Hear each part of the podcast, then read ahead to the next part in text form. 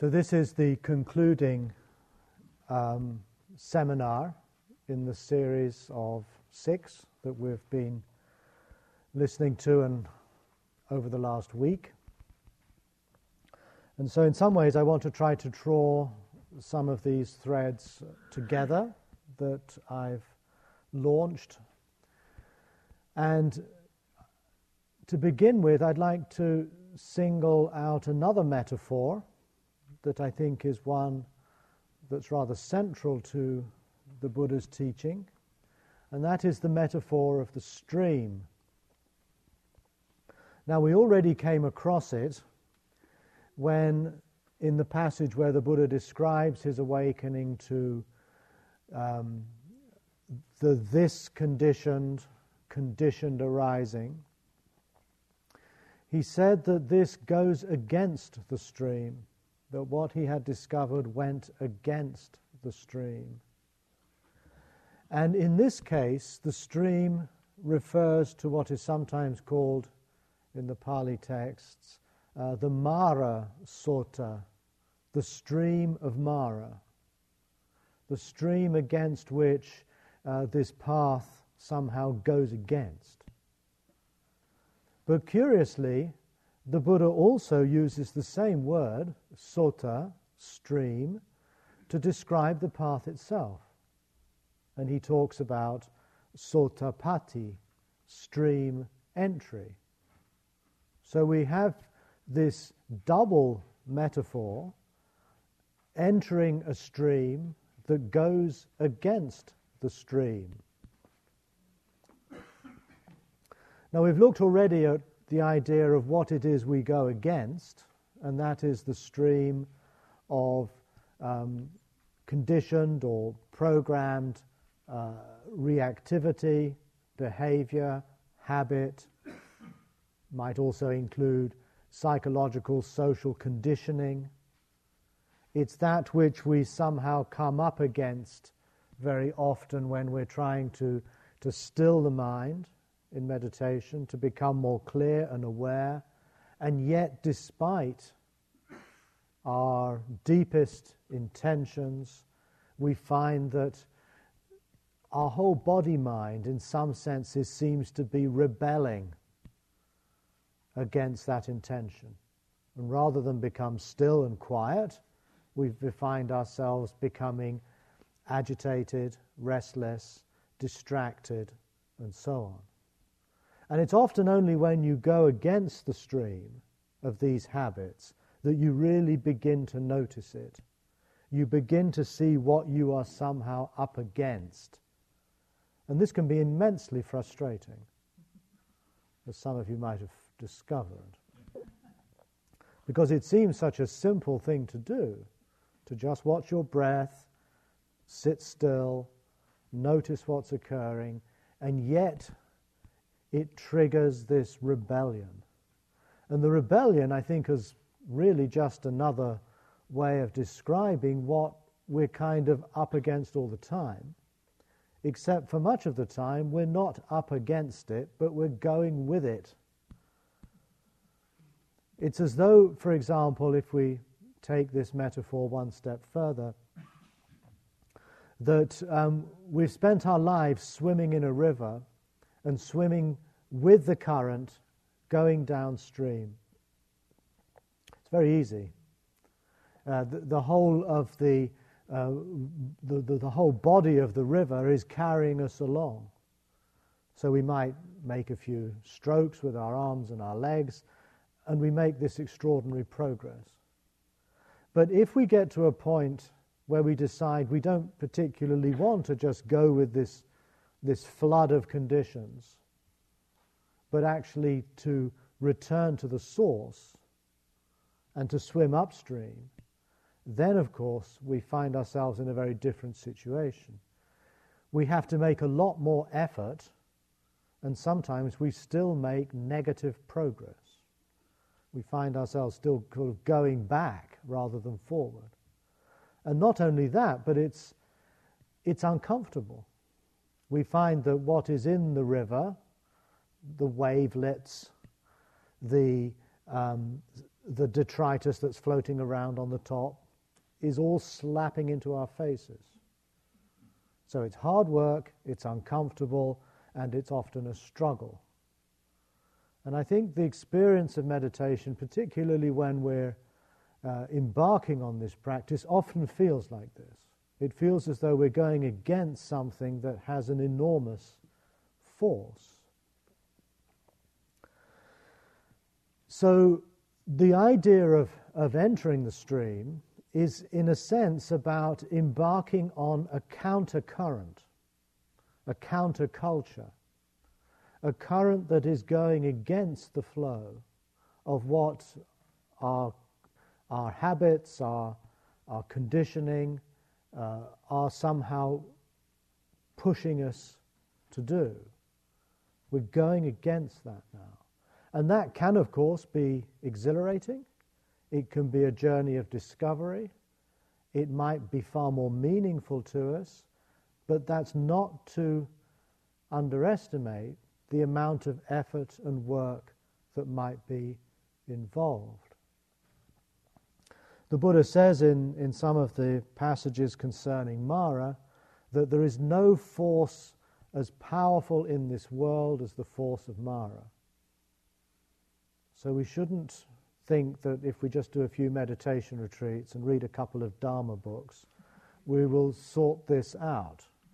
We're embarking on something that will continue to have an element of uh, difficulty, uh, probably as long as we're doing this practice. I hope that diminishes, of course, and I think over time it does, but nonetheless, it's still something that we have to work against. So, entering the stream, first of all, we need to understand what exactly the Buddha means when he says entering the stream.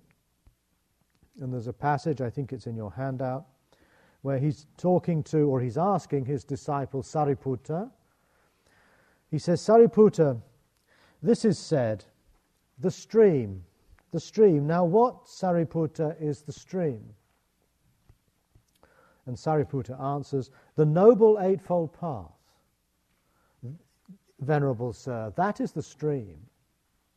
That is appropriate seeing, thinking, speaking, acting, and so on.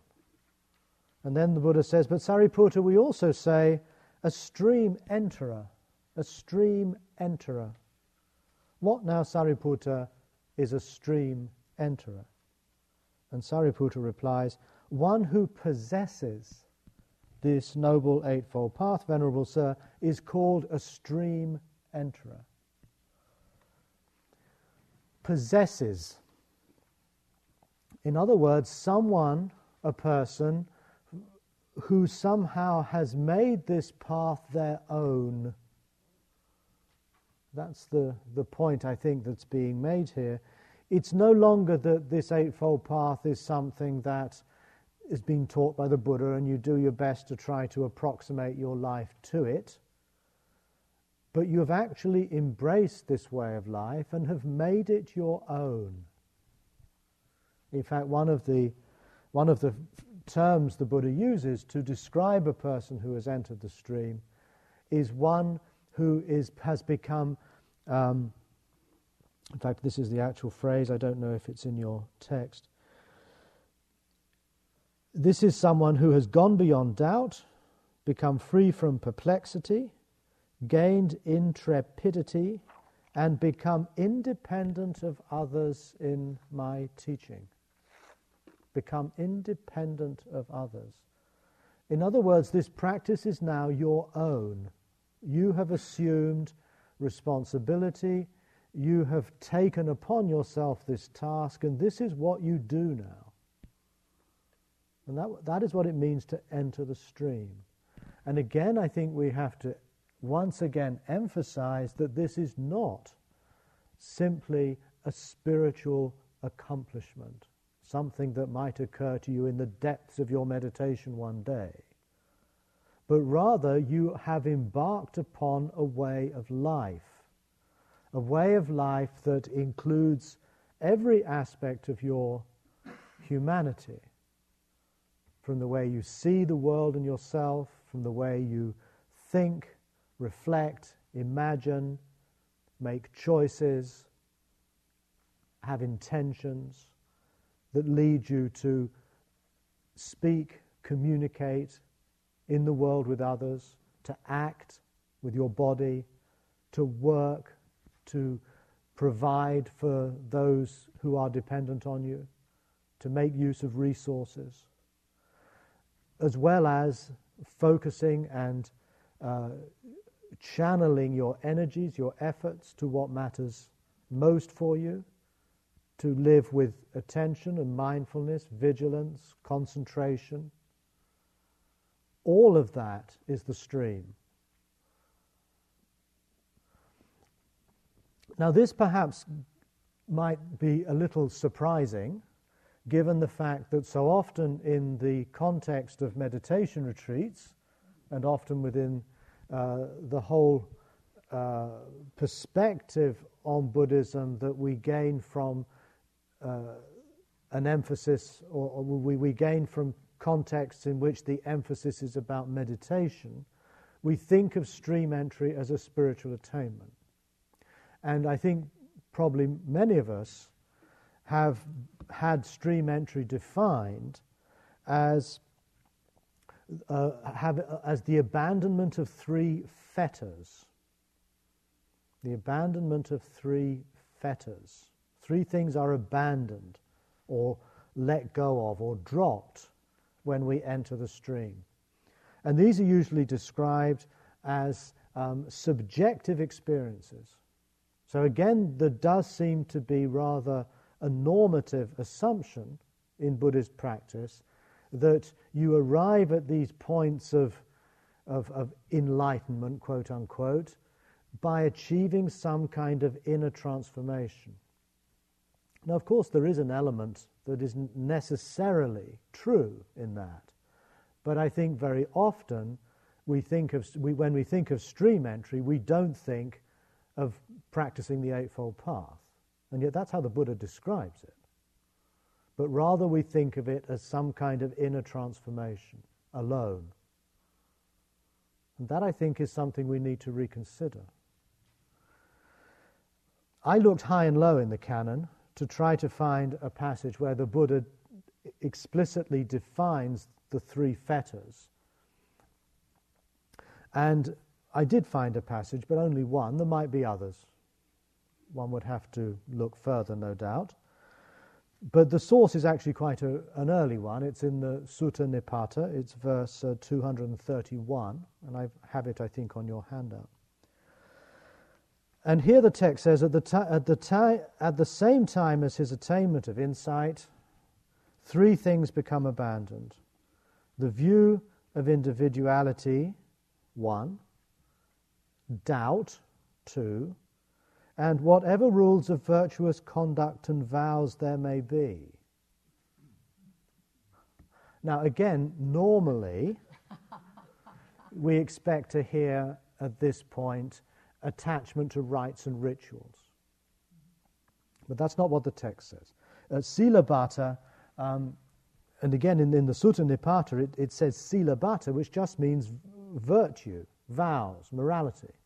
That goes. In, in, in, in, in, the, in some other passages in the Pali Canon, it qualifies it as silabata paramasa, which means attachment to virtue and vows. But it doesn't suggest explicitly that we're no longer going to be doing fire worshipping or some kind of explicit religious ritual. That is a later interpretation. I'd like to go through each of these three and give them perhaps a slightly different meaning because I want to see what this means in the context of entering the Eightfold Path. So the first one is this idea of, um, uh, it's called in, in Pali um, Sakkaya Ditthi, um, which we could translate roughly as, as egoism, self centeredness. self centeredness, let's say. And that is said to fall away. First of all, we need to just step back for a moment and look at the context within which stream entry is happening. We now know that stream entry is the point at which you enter the Eightfold Path. And that is the fourth noble truth. In the way I've been interpreting the Four Truths, that therefore is the culmination of the first truth, the second truth, the third truth, and the fourth truth, the Eightfold Path.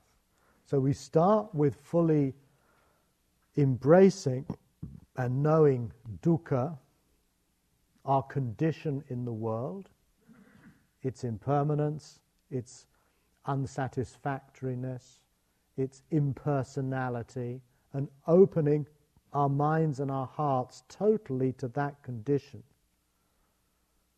which brings us into the beginnings of wisdom. Affectively, it brings us into a greater empathetic relationship with others.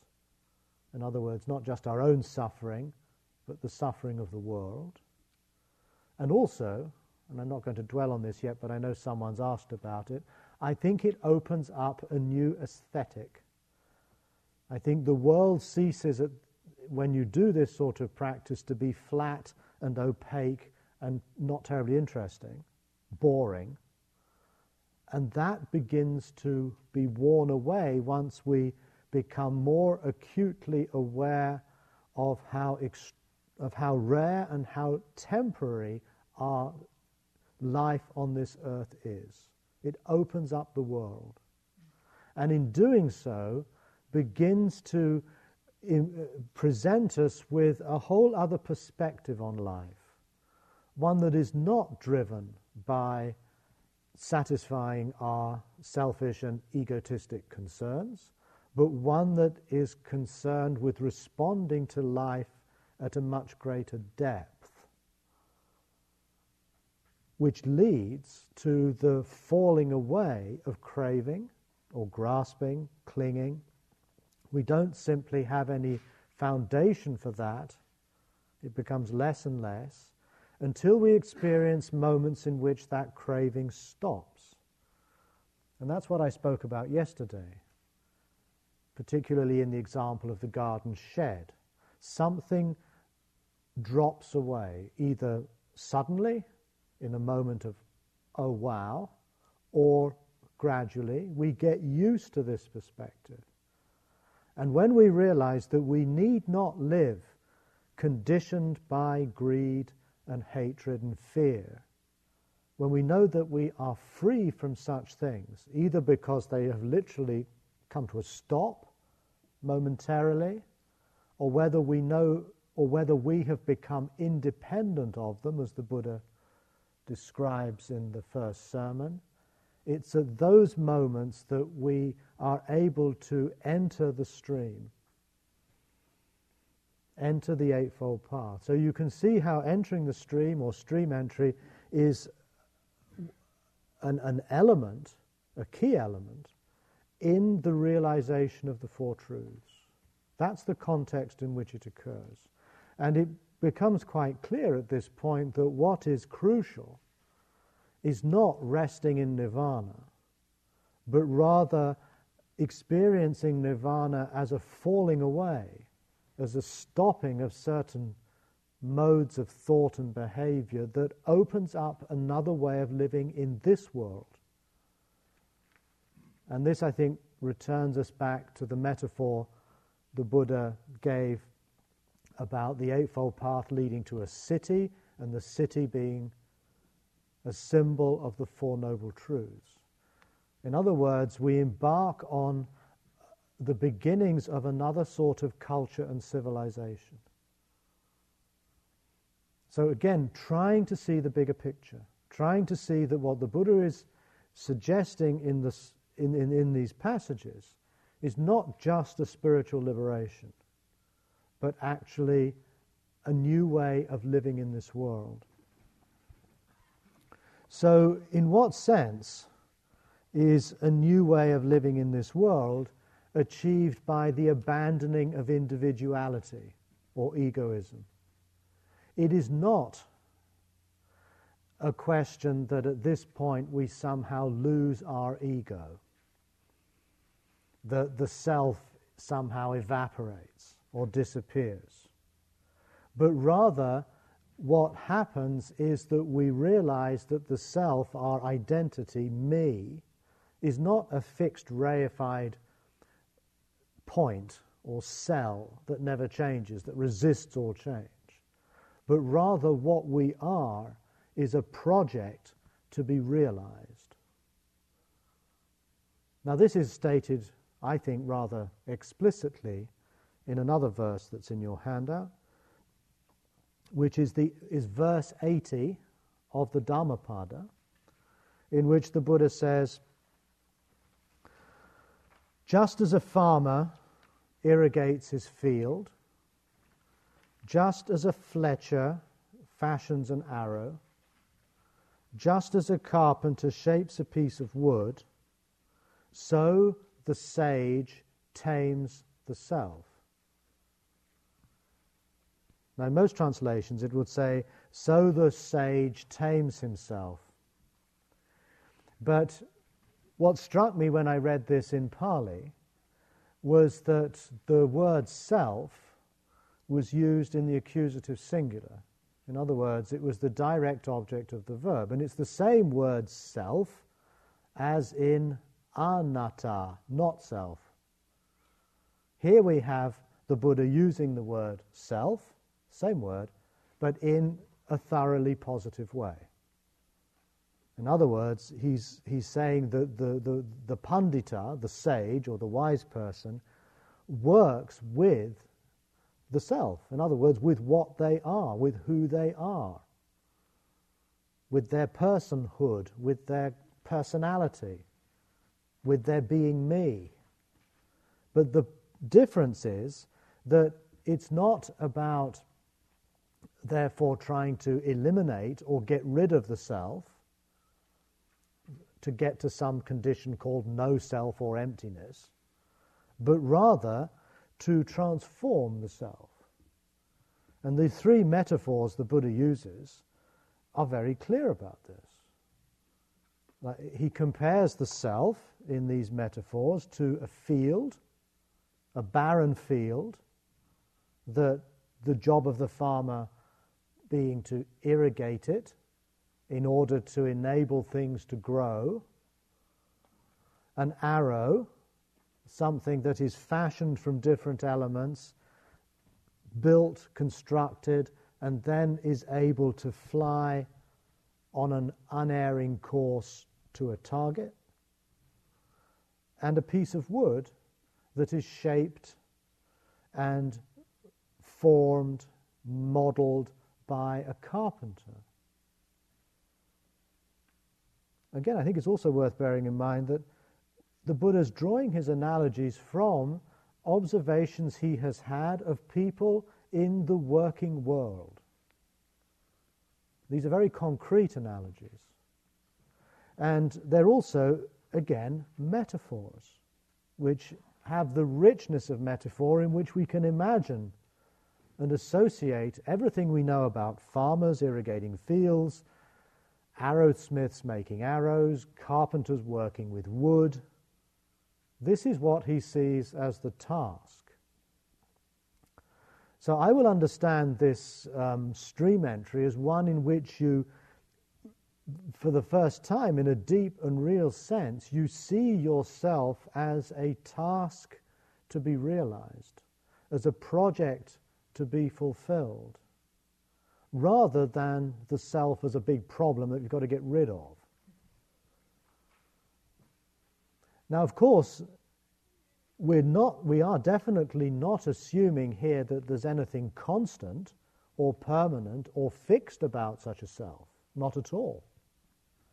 In fact, it's something that is malleable, fluid, not uh, uh, defined for all time as being this or that.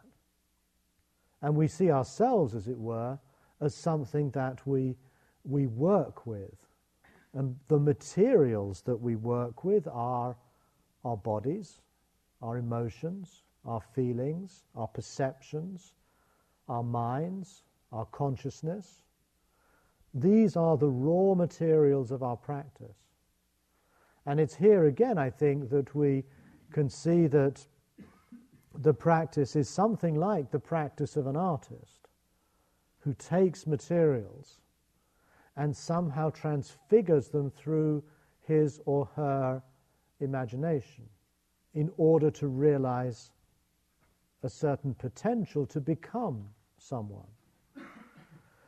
Again, and the other verse that I've also cited in your handout, which I think is right above, this is from the Sutta Nipata, in which the Buddha redefines what he means by karma, by action. He says, by action is one a farmer, by action a craftsman, a merchant, a servant, a thief, a soldier, a priest, a ruler. In other words, karma, action, is what defines who you are. In other words, you are not something by some essential quality that you possess, which is the view of the, of, of, of, of the Brahmanic tradition. Remember, not only is there a, an eternal Atman or self identity deep down at the core of yourself, somewhere that's the same as God, but also the divine create, creator, Brahman, has specified what it is your role in society. You're either a priest or you're a nobleman, you're a merchant or you're a worker, and that is divinely ordained. That's your duty in, in, in Brahmanism or Hinduism, the word dharma doesn't mean what it does in Buddhism. It means to fulfill your caste duty. So if you look at the Bhagavad Gita, this famous text that I'm sure many of us have read, we basically have Arjuna, who's a warrior, about to go into battle and have to face members of his own Pandava family. And we have Krishna, who is God, basically saying, Look, Arjuna, don't be a wimp. Your duty is to go into battle. I think this is probably an anti Buddhist text. Uh, and curiously, Buddhists often like it. I don't quite understand why. But um, there, are some, there are some beautiful passages in it, but nonetheless, the thrust of it is to say, This is your duty. This is who you are, Arjuna. Get on with it. Arjuna is saying, No, I don't want to go and kill people. Too bad, mate. You're a warrior. Now, the Buddha's doing something completely different here. He's saying, What you are is not something that exists in any intrinsic way, but what you are is the result of what you do, karma, act. It's what in modern philosophy is sometimes called a performative conception of self. You are the result of your actions. And so your, your social identity, your role in the world is something that you have the freedom to create. I mean, this is very modern, especially, especially in America, you know, the land of unbegrenzte Möglichkeiten, unbounded possibilities. you can become you, you can become the president. There you go. That's an important example. And it's somehow prescient, I think, of what the Buddha's saying that um, you know, people can become what they choose to be rather than how society defines them or your psychology defines you also. So we have, therefore, uh, and then again, just the last verses of that, the last lines of that verse. In this way, the wise see karma, action, as it really is. They see conditioned arising, and they understand the results of action. And all of this is very much of a whole with the understanding of the Buddha's awakening not being about some state some deeper truth, but rather about a process. There's something profoundly processual about what the Buddha is teaching. The very notion of the stream. There's nothing more processual than a stream, something that flows endlessly without stopping. We're entering a stream, and part of that stream is, in fact, ourselves. We are a stream. Our bodies, our feelings, our perceptions, these impermanent processes are like a stream. They're free to be modified, modulated, transformed in some way. And this, in a way, is the task of the Eightfold Path, is to irrigate this field.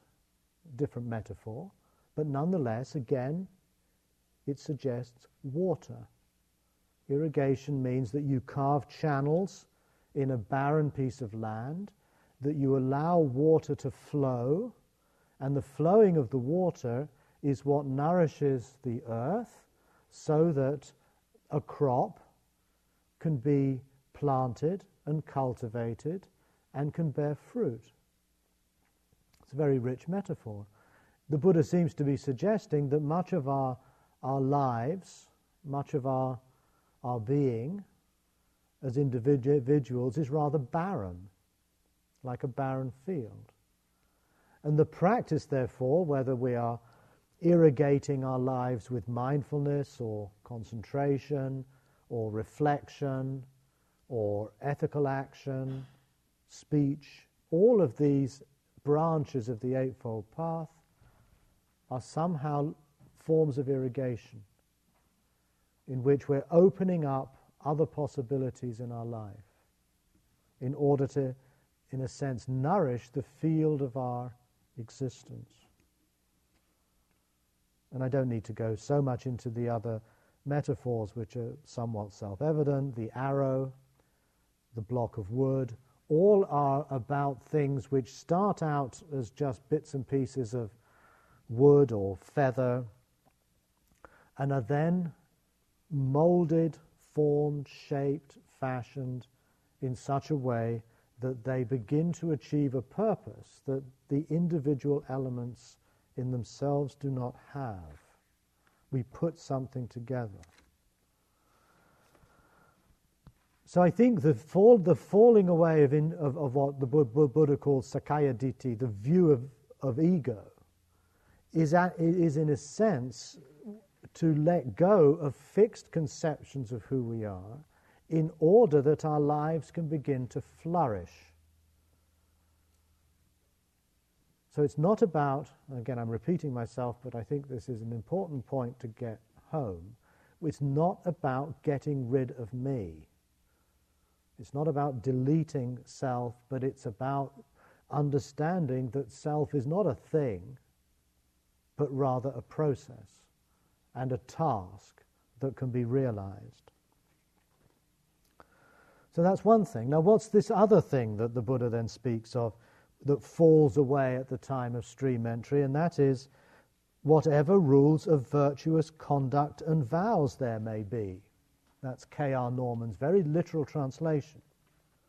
It reminds us perhaps of that passage I read out about the middle way, in which the Buddha describes the. Um, if I can find it. Why is it you can never find the passage you're looking for? Remember that passage I read out where he says, Those who hold training as the essence, or who hold virtue and vow, same word, pure livelihood, celibacy, and service as the essence, this is one dead end. It's making this, it's the same point.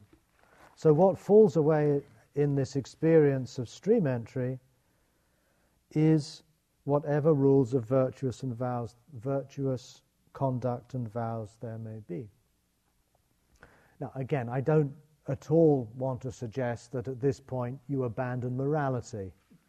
That's clearly not the idea. But it does require going beyond a certain conception of what it means to be good, a certain sense of what it means to be moral. And I think what the Buddha is critiquing here is what in, um, in, in, ethical theory is sometimes called legalism. Legalism is this uh, view that uh, what is good and right has been defined or revealed by, let's say, God to Moses on, in the tablets of stone, or inscribed in the Quran, or has been uh, written down in the rules of the Vinaya by the Buddha. That's what means to be virtuous. Precepts, basically. Don't do this, don't do that, don't do that, don't do that, don't do that.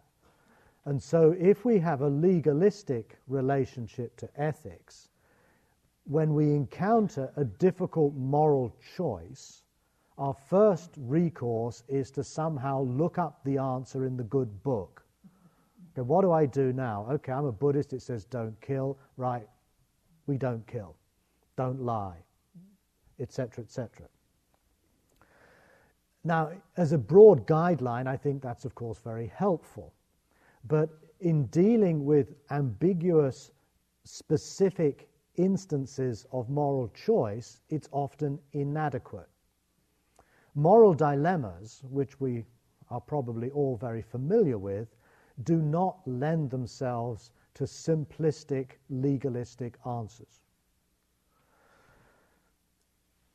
The the, oppo- the, the, the, the opposite extreme of legalism is called antinomianism, meaning there's no rules at all. You just do your own thing. That morality is a form of, of, of, uh, of imprisonment, of control, and we need to re- get rid of it and really just respond to situations as we feel fit. But that, of course, is just a recipe for selfishness and anarchy. So, is there a middle way? One middle way, which I think is what the Buddha is possibly getting at here. Remember, remember, the middle way in ethics is certainly something he's referred to in that last, in the passage I cited before, is what in, in, in, in Christian ethics is called situational ethics. Situational ethics. In other words, the question that arises when you're confronted with a moral dilemma is not what is the right thing to do, but what is the most loving thing to do? What is the most compassionate thing to do? Let's take, for example, um, I mean, a good example, which is very much an issue in this culture, is the question of abortion. Now, a strict legalistic Buddhist ethical position would be abortion is killing, therefore it's wrong. End of story. Buddhists are against abortion. And there'll be many Buddhists who will make that point. It's killing, it's equivalent to murder, you can't do it. Now, that I feel, I think, for many of us is too legalistic. It's not really taking into account the specific case of, let's say, a woman who may have been raped, who may have um, uh, 10 children and live in poverty, or any number of other uh, uh, conditions and circumstances that render this particular case very problematic and not suited to a simple legalistic yes or no, right or wrong answer. The question that presents itself here is in this situation, what is the appropriate thing to do? What is the wisest and most loving response? And that is not something that can be determined in advance. We can certainly try to operate within the guidelines of the precepts, but that doesn't mean we have a legalistic obligation to always do one thing. Now, you find both in Christianity and in Buddhism um, a move away from legalism towards this situationalism. I mean, in the Christian Gospels, it's quite clear that Jesus rejects the legalism of the, the, the, the Pharisees and the Sadducees and the Torah, which pretends to have an answer for every legal every moral choice and introduces what he calls the rule or the law of agape, love or benevolence.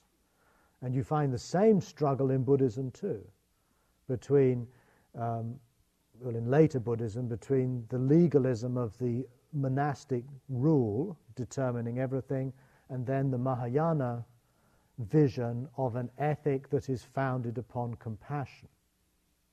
I feel that that got lost somewhere along the way. I think it's already implicit here. I think compassion is implicit in the First Noble Truth, in fully knowing dukkha, and I think it's uh, implicit here, where the Buddha says when you enter the stream, you are no longer living an ethical life which is determined by rules, but rather by your sensitivity, your compassion, your understanding of specific moral cases that are always going to be unique and unprecedented, for which there can never be an overriding a priori answer. So again, when the, the, the, this entering the stream, entering a life of process, acknowledging ambiguity, impermanence, uh, unpredictability, being constantly on the cusp of having to make difficult decisions and choices, becoming independent of others in the Buddha's teaching. Another characteristic of entering this stream again suggests that you're on your own in so many instances of your moral life. And that's the challenge not to simply slavishly follow the rule book. And the third thing that falls away is doubt. Now, again, I don't think this means doubt in every single instance of how we might use the word doubt, but rather doubt in the sense that you no longer have any any real uncertainty about the validity of what you're doing on this path. You have made a commitment. The, the, the, the, the, the, the, value of this practice, the value of this way of life, is no longer something that you really doubt. You may have moments of uncertainty, you may question yourself at times, and that's probably a good thing. But deep down, you've somehow re oriented your life to a different set of principles and values. And when the Buddha comes to describe stream entry in the, the Samyutta Nikaya, the Samyutta Nikaya is the, what, what is described as the, the connected discourses of the Buddha. Two volumes, two thick, fat volumes, lots of repetition difficult to read, but the last two sections deal with stream entry and the Four Noble Truths. And those two sections I would strongly recommend that you read. A lot of my citations have come from them. And again, it's the same sequence. Stream entry, in other words, entering the Eightfold Path, immediately precedes the Four Noble Truths. The same pattern as with the city, the path in the forest leads to the city, the Eightfold Path leads to the Four Noble Truths. This becomes a kind of a, a keynote that runs through the canon. So when the Buddha describes stream entry in this long series of short discourses, it's the single most sustained account of stream entry. Oddly, he never defines those three fetters he mentions, I think, in a few cases, has gone beyond the three fetters, but he doesn't say what they are. What he does emphasize, and this is, I'll read out the text, uh, you have it uh, in your handout. Monks, a noble disciple who possesses four things as a stream enterer, no longer bound to the nether world, which means, in the multi life view of ancient India, the life as an animal or as a ghost or as a hell being fixed in destiny. In other words, at this point, your life is somehow um, committed to the realization of this path and its goals, with awakening as one's destination. And what are these four things? I'm not going to read out the whole passage, but just the key bit. Here, monks, a noble disciple possesses con- confirmed confidence in the Buddha. One. Confirmed confidence in the Dhamma. Two. Confirmed confidence in the Sangha. Three. And he possesses the virtues dear to the noble ones unbroken, untorn, unblemished, unmottled, freeing, praised by the wise, ungrasped, leading to concentration. In other words, leading to the eighth step of the Eightfold Path. Now, here, again, this might come as a bit of a surprise, and this passage is repeated endlessly throughout this whole section. Here, the Buddha is defining stream entry as what we normally call taking refuge. Now, it's quite likely that for many of us, taking refuge has been presented as basically signing up to the Buddhist club or becoming a Buddhist. In other words, you, you take you, you, you have the, the Buddhang Saranangachami, Dhammang Saranangachami, Sanghang Saranangachami. Bingo, I'm a Buddhist. but this is fairly superficial. And clearly, you can take that formula, you can recite that formula for any number, number of reasons. Because you're born in a Buddhist family, it's like confirmation or bar mitzvah. That's often how it works. Or you go to a Buddhist center in the West, and after a certain amount of time, you want to sort of officially become part of the Sangha or the community, and so you take these vows. And that's good, obviously, uh, if you think Buddhism is a good thing. But here the Buddha seems to be somehow making it rather more significant. The taking of refuge is here now seen as what it means to enter the stream. Now, I think we've seen enough already to realize that we won't enter the stream just by reciting the refuge formulae. There's more to it than that.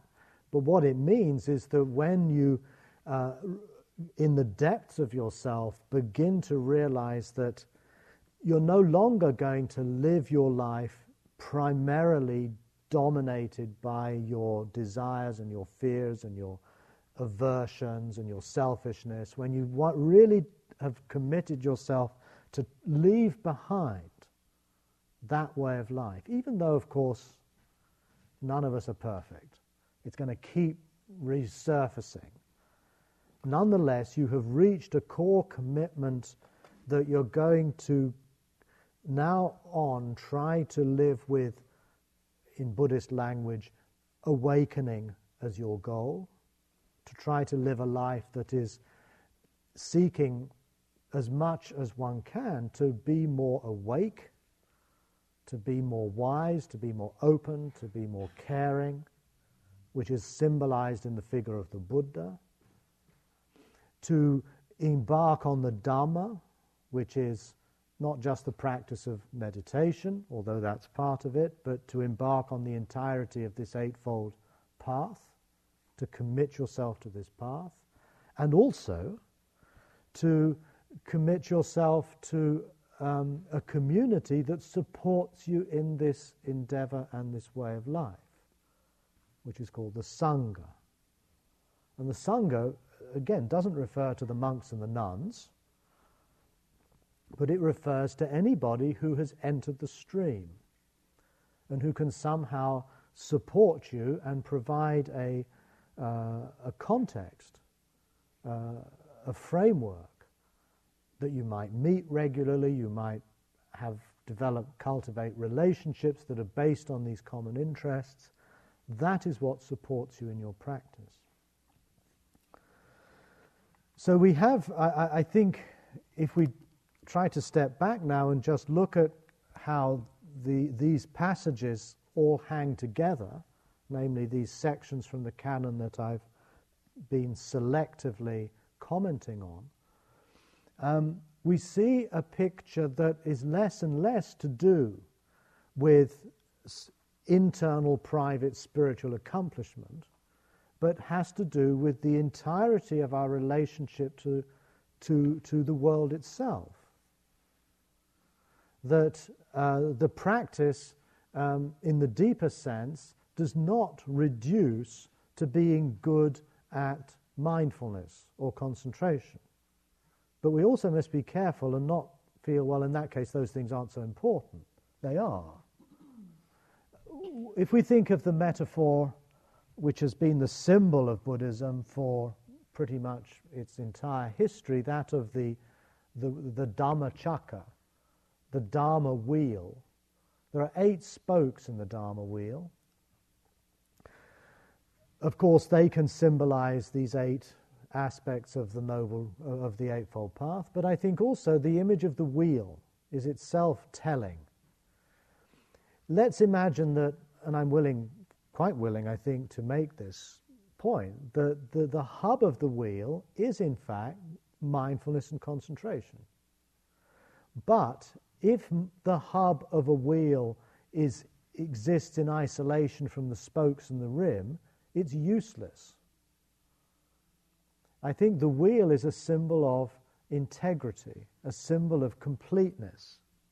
In fact, the very word samma we find in sammaditthi, which I've translated here as appropriate seeing. The word samma means something like complete, complete view, complete seeing.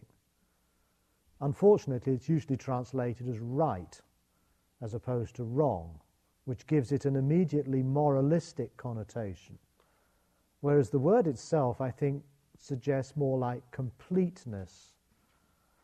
So the Eightfold Path is, a, is, is, is, is, suggestive of a kind of integrity. Remember, integrity comes from the word integer, which means a whole number. Integral means to be complete, to, be to, to, to live a life in which all of the elements of our existence and our experience are somehow working together. We're not split in any way. That the whole organism, our life, our work, are channeled towards the realization of, of a single way of life, a single goal. So, what I'm suggesting is that we need to reconsider the practice of the Dharma as in equally engaging all of these elements and not privileging one or two of them over the others. That our livelihood, our speech, our thinking are just as important to the realization of the Eightfold Path as are or as is our proficiency in meditation. I, I fully understand that in our culture, since we're not raised in a way in which meditation or mindfulness are given any great value, they're not singled out as things we need to be educated in, then of course there is an important uh, need to become more familiar and more uh, uh, accomplished in these areas. But the danger is they become the defining qualities of what constitutes being good at our practice or being closer to enlightenment. I think this also reflects a long history of a monastic bias, where monks and nuns in secluded monasteries have developed these aspects perhaps more than the others of the Eightfold Path in their lives.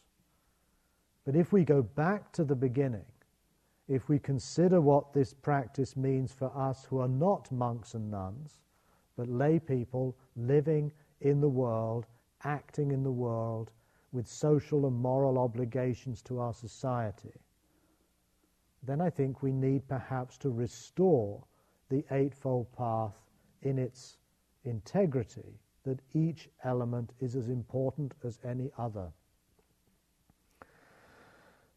There's a striking passage which um, I've also included in your handout concerning a man called Sarakani the Sakyan. Now, Sarakani the Sakyan, as we'll see, is not the sort of person we might consider to be the perfect Buddhist. Now, on that occasion, the text says, Sarakani the Sakyan had died, and the Buddha had declared him to be a stream enterer, no longer bound to the nether world, etc. Thereupon, a number of Sakyans deplored this, and they said, Oh, wonderful, wonderful. Now, who won't be a stream enterer when the Buddha has declared Sarakani to be a stream enterer? Sarakani the Sakyan was too weak for the training. He drank intoxicating drinks. He was the town drunk. Now, this is a very striking passage because it's very difficult to see in whose interest it would have been to have added this passage later. uh, the, if, if we have passages which say that this, you know, this noble moral monk has become a stream enterer, that's the sort of thing we expect to read. Here we have a passage where, a, where the town drunk is regarded as a stream enterer. Now, this has got a strong, for us at least, uh, a Christian flavor. This is the sinner. But the sinner is also a stream enterer. And when this was reported to the Buddha, that the Sakyans were complaining that the Buddha had said that this person was a stream entrant, the Buddha replies if, if one speaking rightly were to say of anyone, he was a lay follower who had gone for refuge over a long time to the Buddha, the Dharma, and the Sangha, which is how he defines stream entry, it is of Sarakani the Sakyan that one could rightly say this. This is a passage I think that I think, for me at least, has caused a great deal of reflection. What does that mean? I think what it means is that stream entry is not something that exists in some rarefied realm of spiritual attainment, that you have to do endless retreats, preferably as a monk or a nun, accomplish all of these levels of insight and samadhi and jhanas, and then maybe one day you'll become a stream entrant. Here we have an example that completely goes against that assumption. Here we have a, an example of someone who does not seem to live up to even you know, the most basic kind of moral requirements. And yet the Buddha says if one speaking rightly were to say of anyone that he is a stream enterer, that could be said of Sarakani the Sakyan. In other words, stream entry is not about perfection. It's not about achieving some sort of um, high elevated spiritual attainment from which one never falls back the Buddha recognizes that his community, his Sangha, is a community of all people, of all people with their weaknesses, with their failings, but nonetheless are able in, the, in their heart of hearts to commit themselves to another way of living in this world. And in a sense, the Sangha exists not just for the enlightened, but it exists for those who struggle, for those who have great difficulty in their lives, those who keep slipping back and failing. They are equally worthy of refuge. Remember, Sarakani the drunk, as a stream entrant, is a member of the Sangha, as the Buddha defines it, and therefore is an object of refuge.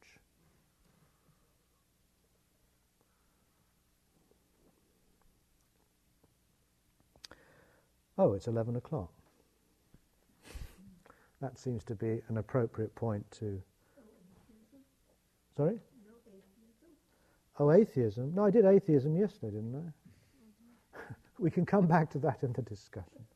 Um, I'll leave it on that point, um, and we have this afternoon a final session for uh, questions and so on, and uh, hopefully and also, someone has asked me to be clearer about what I mean in secular Buddhism. I'll try to say a few words about that at the beginning of the discussion. Thank you.